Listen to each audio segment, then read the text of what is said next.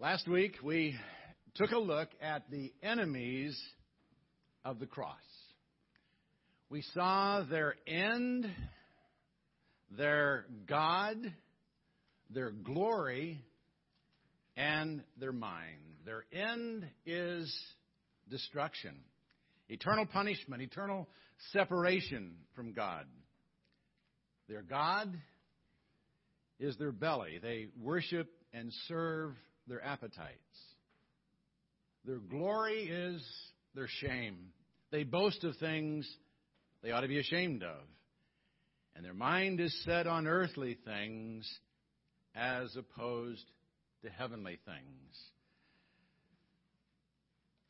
The most frightening thing about the enemies of the cross, however, is that we can become one if we lose our spiritual focus, if we rationalize and even glamorize our sin, and start making the fulfillment of our lusts and desires the prime objective of life. And as we noted last week, that's easy for that to happen. Well, we want to keep it from happening. We don't want to be enemies of the cross. We want to remain friends of the cross forever. And to do that, Paul indicates we need to focus on three things that he goes on to talk about in the third chapter of Philippians, verses 21 and 22. We need to focus on our citizenship, our expectation, and our coming transformation. Let's see what he says.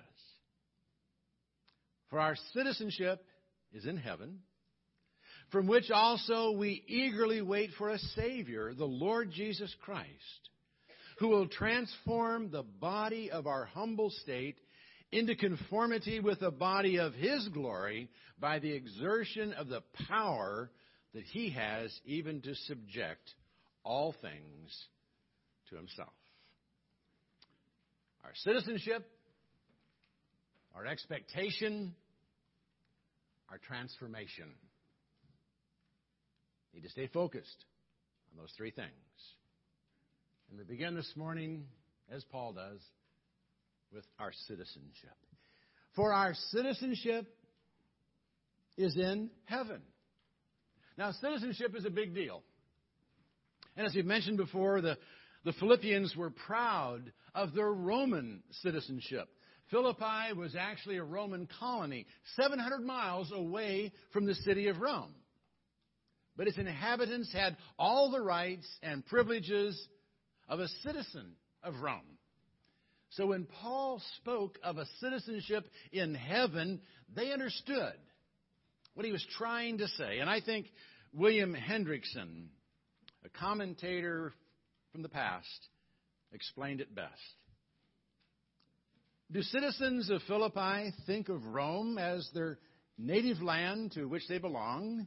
In whose tribal language or records they are enrolled, whose dress they wear, whose language they speak, by whose law they are governed, whose protection they enjoy, and whose emperor they worship as their Savior? In a sense, far more sublime and real, these Christians dwelling in Philippi must realize that their homeland or commonwealth has its fixed location in heaven. It was heaven that gave them birth, for they were born from above. Their names are inscribed on heaven's register. Their lives are being governed from heaven and in accordance with heavenly standards. Their rights are secured in heaven. Their interests are being promoted there. To heaven, their thoughts and prayers ascend and their hopes aspire. Many of their friends, members of the fellowship, are there even now, and they themselves, the citizens of the heavenly kingdom who are still on earth, will follow shortly. Yes, in heaven, their inheritance awaits them. Their heavenly mansions are being prepared. Our primary citizenship is in heaven, not on earth and not in the United States of America. As Christians, we are citizens of heaven first and foremost. So, if we're citizens of heaven, what are we on earth? Well, it might surprise you, but we are actually aliens. Aliens living in America. We all are. Peter made that clear in 1 Peter 2:11 when he writes, "Beloved, I urge you as aliens and strangers to abstain from fleshly lusts which wage war against the soul." And he admonishes us in the first chapter to conduct ourselves with fear during the time of our stay on earth. We're aliens. We're strangers here. We can't allow ourselves to be dominated by this world. We've got to remember where our home is. I think the old gospel song said it pretty well. This world is not my home. What? I'm just a passing through. We must never forget that. Never forget that. That keeps everything in perspective. This world is not my home. I'm just a passing through. Now, that's not to say that while we're here, we have no obligation to civil government. Jesus made it very clear that we are to render to Caesar his due. And Paul instructed us to pray for kings and all in authority in order that we might lead a tranquil and quiet life in all godliness and dignity. We should be praying for our president and for all in authority over us in this great land of ours. We do have responsibilities here. And Christians ought to be model citizens on earth while recognizing their true citizenship is in heaven. That's what keeps us on target. You know, when writing about the heroes of faith in the 11th chapter of Hebrews, the author shares a common element that kept their faith alive no matter where they lived. He says, All these died in faith without receiving the promises. But having seen them and having welcomed them from a distance, and having confessed that they were strangers and exiles on the earth. For those who say such things make it clear that they are seeking a country of their own. And indeed, if they'd been thinking of that country from which they went out, they would have had opportunity to return. But as it is, they desire a better country. That is, a heavenly one. Therefore, God is not ashamed to be called their God, for he has prepared a city for them. No matter who they were or where they lived, the saints of old who had faith and walked by faith acknowledged they were strangers and exiles on earth. Their hearts were set on a heavenly country. Abraham, even while living in the promised land, lived as an alien. For the scripture says he was looking for a city which has foundations, something that won't crumble, something that will always be.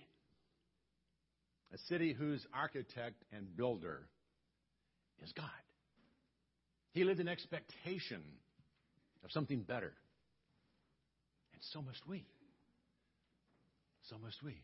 For our citizenship is in heaven, from which we also eagerly wait for a Savior, the Lord Jesus Christ. Not only are we looking for the holy city, we're eagerly awaiting the Savior, our Savior, who will return. We're waiting eagerly for his return. At the ascension, Jesus was lifted up while the apostles were looking on, and a cloud received him out of their sight. And two angels spoke and said, This Jesus, who has been taken up from you into heaven, will come in just the same way as you've watched him go into heaven. They had frowny faces on when they saw Jesus go up. The angel said, Put that smile on. He's coming back. He's coming back. The same way you saw him go up, he's going to come down. He is coming again. Jesus is coming again. We must not ever forget that. Someday, someday the trumpet of God will sound.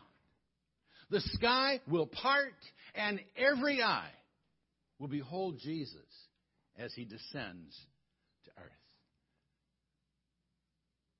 I don't know how it's going to happen. Techies try to tell us that modern technology has made it possible. He'll be on everybody's flat screens. I, I don't think that's the way it's going to work. I think everyone will just see him. They'll just see him. And we live in anticipation of that day. We can't wait for that day. More than 300 times the New Testament draws our attention to the second coming. Now, we're not told when he's coming, we're told to be ready because we don't know when he's coming, and he could come at any moment. The apostles expected him to come in their lifetime. It's evident by what they wrote. And so should we. So should we. J.B. Phillips pictures all of creation waiting on tiptoe for what's coming. I like that picture. I like that. That's the way we should live on tiptoe, expecting Christ to come at any moment. On tiptoe. But then what about what about the prophecies that some say must be fulfilled before he returns? Now, we don't have time to explore them all today. Let me simply assure you that Jesus does not have to wait for anything to take place on earth before he comes. I'm absolutely convinced of that. All that was prophesied has been fulfilled. It's been misunderstood, misinterpreted by many. But if you study it out and you look at it carefully, it has taken place. The apostles expected him to come, it was fulfilled in their day. Jesus can come at any moment. He doesn't have to wait for anything. The only thing that's holding him back is his patience. Peter made that clear in 2 Peter 3 8 through 9. He says, But do not let this one fact escape your notice, beloved, that with the Lord, one day is as a thousand years, and a thousand years as one day.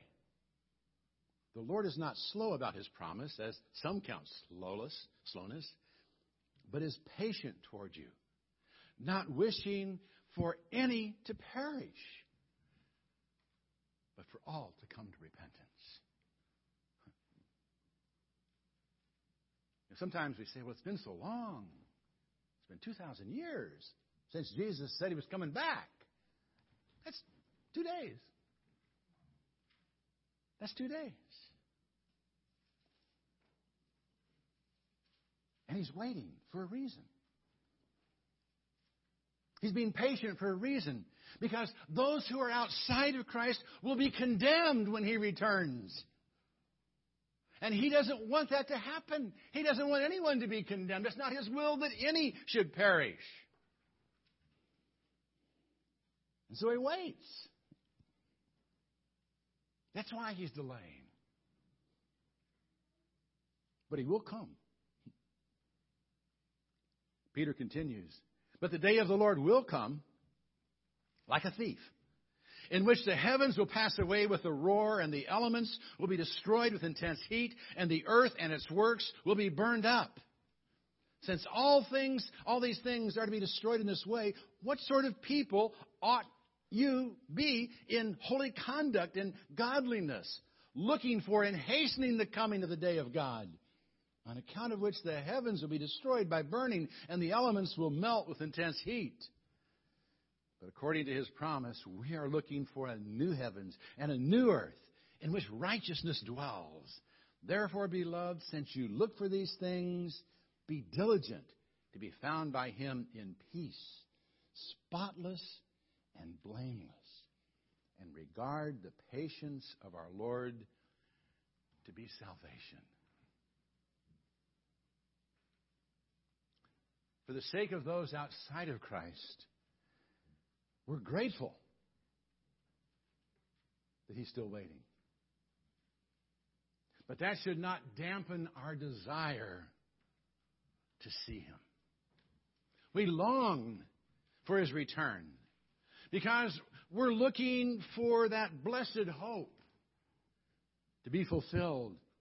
We're looking for the appearance of the glory of our great God and Savior, Jesus Christ, who will come back. In Revelation 22:12, Jesus said, "Behold, I am coming quickly, and my reward is with me, to render to every man according to what he has done." And we understand from the gospel will be rendered according to what we've done with his son whether we've accepted him and his gift or not. Behold, I am coming quickly. Our response should be like John's Amen. Come, Lord Jesus. How often do you think that? Not just when things are going rough. You say, man, I wish you'd hurry up and get here. Even when things are going good, do you say, Amen. Come, Lord Jesus. It's going to be even better. If we are living in expectation of His coming, that will be our response. Because not only will we see Him, we will become like Him. That's amazing. We are longing for our final transformation. For our citizenship is in heaven, from which also we eagerly wait for a Savior, the Lord Jesus Christ, who will transform the body of our humble state into conformity with the body of His glory by the exertion of the power that He has even to subject all things to Himself. When Christ comes back, we will be changed.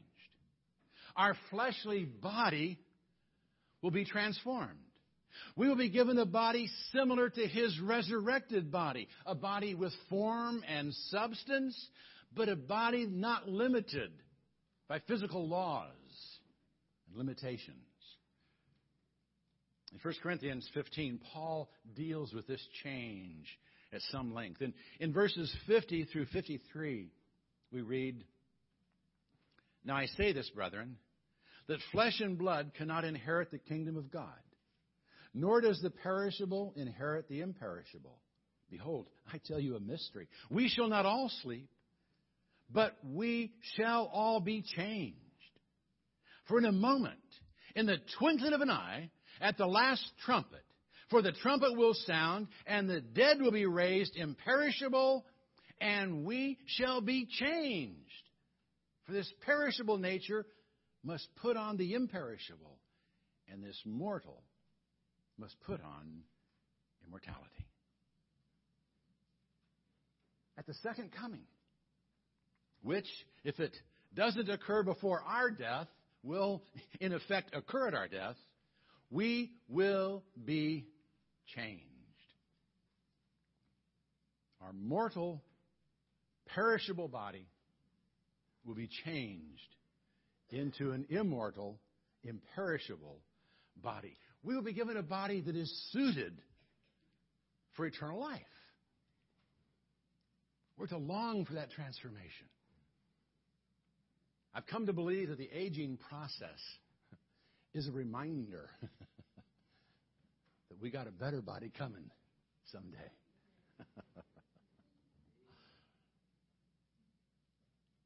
we'll be given a body that's equal to our spirit. A body that is perfectly fitted for all eternity. Now, how will that change take place? We really can't comprehend it. How's it going to happen? But we do gain some understanding of it by looking to nature. And that's what Paul does earlier in the, the 15th chapter. But some will say, How are the dead raised? And with what kind of body do they come? You fool! That which you sow does not come to life unless it dies. And that which you sow, you do not sow the body which is to be, but a bare grain, perhaps of wheat or of something else. But God gives it a body just as He wished, and to each of the seeds a body of its own. We plant a seed not in the hopes of preserving it, but in the hopes that it will die and bring forth new life. And we don't plant a seed just to get the seed back. We anticipate something greater to come from the ground than that which we planted. I really doubt that Paul and his brother and his dad would plant all those little seeds over several thousand acres just to get the seed back. Wouldn't happen. No. You want more than one, right? You want bushels. You want lots. You want something great to come from that which is planted. Paul says that's the way we should think of death. We're planting something because we know something better is going to come from it. It's going to be different. It's amazing. It's amazing. Our bodies are like those seeds. That's the best picture I think we can get. And we don't plant our bodies in a preserved form in the hopes that they'll last for all eternity. We preserve our bodies for cultural and sentimental reasons, and that's not bad. Nothing wrong with that. We don't expect our fleshly body to come alive at the second coming. We anticipate a new spiritual body to come forth from the fleshly seed that was planted. Paul makes that clear as he continues in verses 42 through 44. So also is the resurrection of the dead. It is sown a perishable body, it is raised an imperishable body. It is sown in dishonor, it is raised in glory. It is sown in weakness, it is raised in power. It is sown a natural body, it is raised a spiritual body. If there is a natural body, there is also a spiritual body. You know, we're thankful for and try to take good care of the natural body God has given to us. Okay? Our body as it exists now is what? The temple of the Holy Spirit. So we care for it. We love it. We're grateful for it. But we long for our spiritual body. You know, we've been spending quite a bit of time on Wednesday nights exploring the struggle that even the Apostle Paul had in the flesh. You know, we invite in the Spirit, and the Spirit of God comes in, but it comes into a fleshly body. And there's a struggle. And as long as we are in this fleshly body, we're going to have a struggle. We're going to fall short. We're going to give in to some of the appetites of the body that are inappropriate, perhaps. We're going to disappoint ourselves. Paul even said, oh, What a miserable person I am when I think of what I do. I don't want to do that. The things I want to do, I don't do. Things I don't want to do, I do. Oh, wretched man that I am, who'll save me from this? And then he goes, Ah, I know. Christ will. And he has. He's not going to hold me accountable for my failures in the flesh if I'm trusting in him. But still, that struggle is there, and it makes us uncomfortable. We're unhappy. We know we disappoint God, we disappoint ourselves. But someday, we'll have a body that won't disappoint, a body that'll be equal to our spirit, to our desire. We're long for that day. We're long for that day. While we're in the flesh, the spirit is willing, but what? The flesh is weak. Someday, we'll have a spiritual body equal to the desires of the Spirit that indwells us. And what a glorious day that'll be. Enemies of the cross? No. We won't become enemies of the cross. We'll never become enemies of the cross. Not as long as we remember our citizenship is where? It's in heaven. Not as long as we are expecting Christ to return, and not as long as we're longing for the day when we will be like Him in every respect. Oh, to be like Thee. That's our desire. Let's make that known as we stand and sing.